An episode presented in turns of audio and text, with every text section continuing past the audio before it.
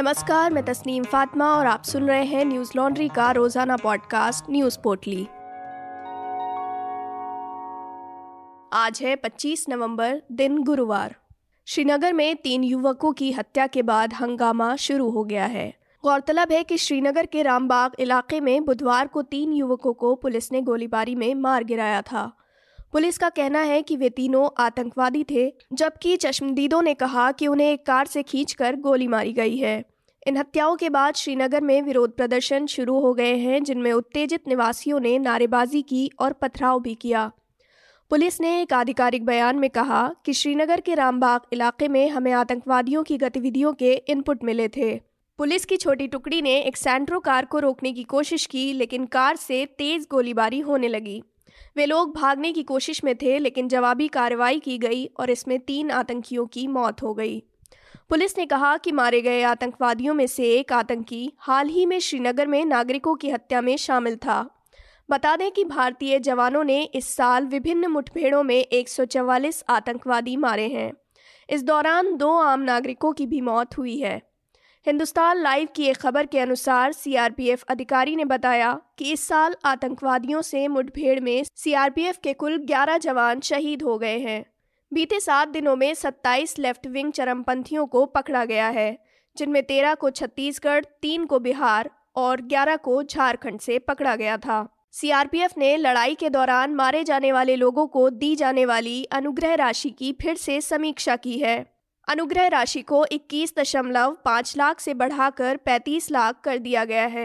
साथ ही risk fund 16.5 lakh से बढ़ाकर 21.5 लाख कर दिया गया है। मेघालय के पूर्व मुख्यमंत्री मुकुल संगमा बुधवार को अन्य 12 विधायकों के साथ तृणमूल कांग्रेस में शामिल हो गए। इन विधायकों ने शिलोंग में पार्टी ज्वाइन की। बता दें कि मुकुल संगमा ने तृणमूल कांग्रेस के महासचिव अभिषेक बैनर्जी से सितंबर में मुलाकात की थी। हालांकि ये मुलाकात कब हुई थी, इस बारे में दोनों ही पक्षों ने कोई पुष्टि नहीं की है। कहा जा रहा है कि विंसेंट एचपाला को मेघालय प्रदेश कांग्रेस कमेटी प्रमुख बनाए जाने के बाद से उनके और मुकुल एम संगमा के बीच संबंध ठीक नहीं थे। पिछले महीने कांग्रेस नेता राहुल गांधी ने मुकुल संगमा और प्रदेश कांग्रेस अध्यक्ष विंसेंट एचपाला के साथ एक मुलाकात भी की थी। एचपाला की नियुक्ति के बाद मुकुल संगमा ने कहा कि इस विषय पर पार्टी ने उनसे सलाह मशवरा नहीं किया है। कांग्रेस नेताओं के दल बदलने से टीएमसी अब राज्य की प्रमुख विपक्षी पार्टी बन गई है। पिछले कुछ महीनों में टीएमसी का काफी विस्तार हुआ है। बता दें कि इससे पहले 23 नवंबर को कांग्रेस नेता कीर्ति आज़ाद, कांग्रेस की हरियाणा इकाई के पूर्व अध्यक्ष अशोक तंवर, जनता दल यूनाइटेड के पूर्व सचिव पवन वर्मा भी तृणमूल कांग्रेस में शामिल हुए थे।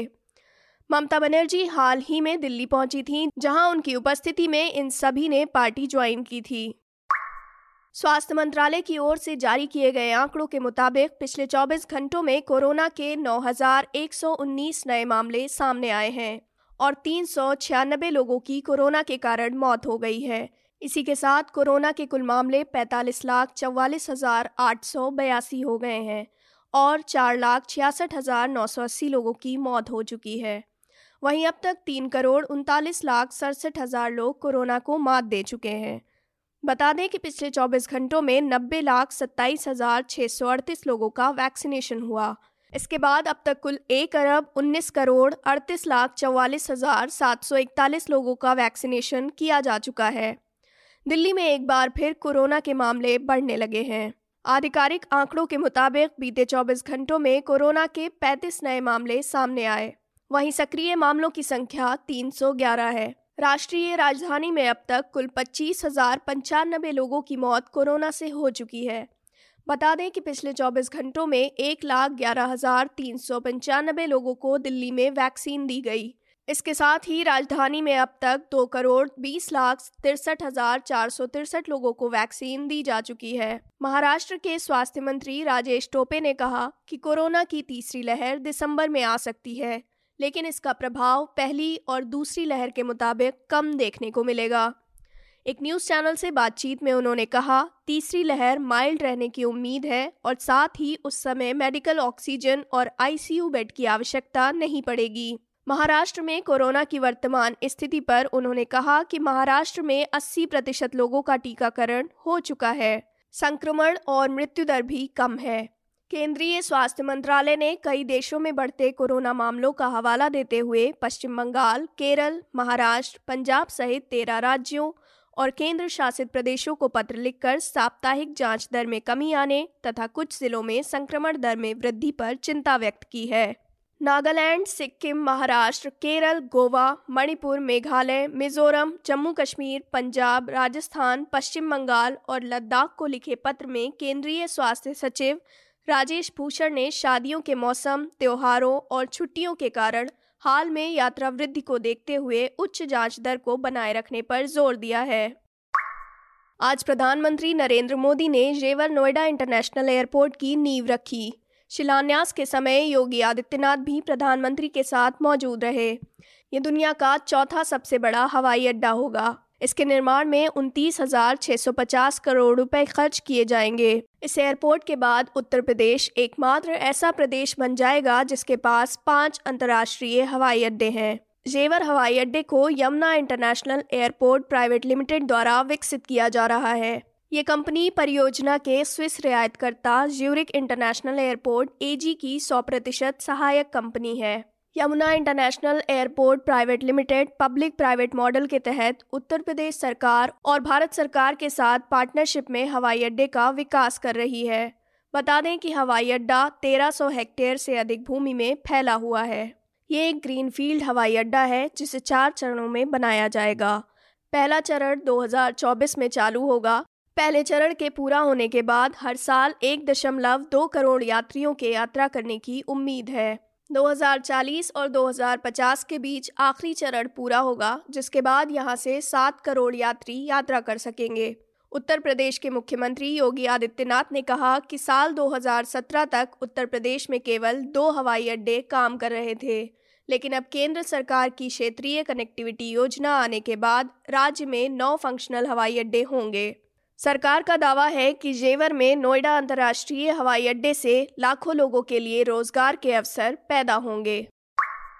अमेरिका में लोकतंत्र को लेकर होने वाले वर्चुअल समिट में चीन को आमंत्रित न करने पर चीन ने नाराजगी जताई है। बता दें कि राष्ट्रपति जो बाइडन के आमंत्रण पर 110 देश इस समिट में भाग लेंगे।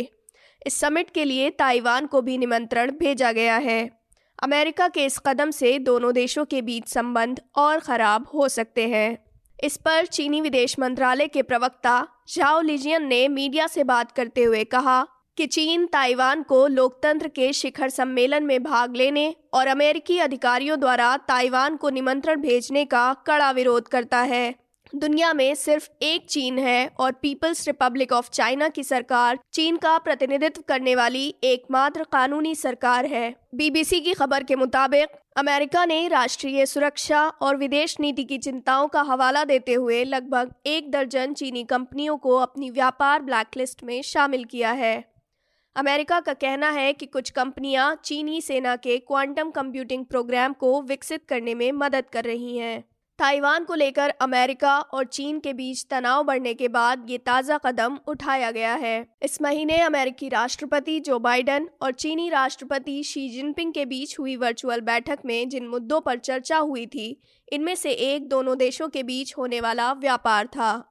चीन की 8 टेक कंपनियों को अमेरिका ने अपनी ब्लैकलिस्ट में शामिल किया है।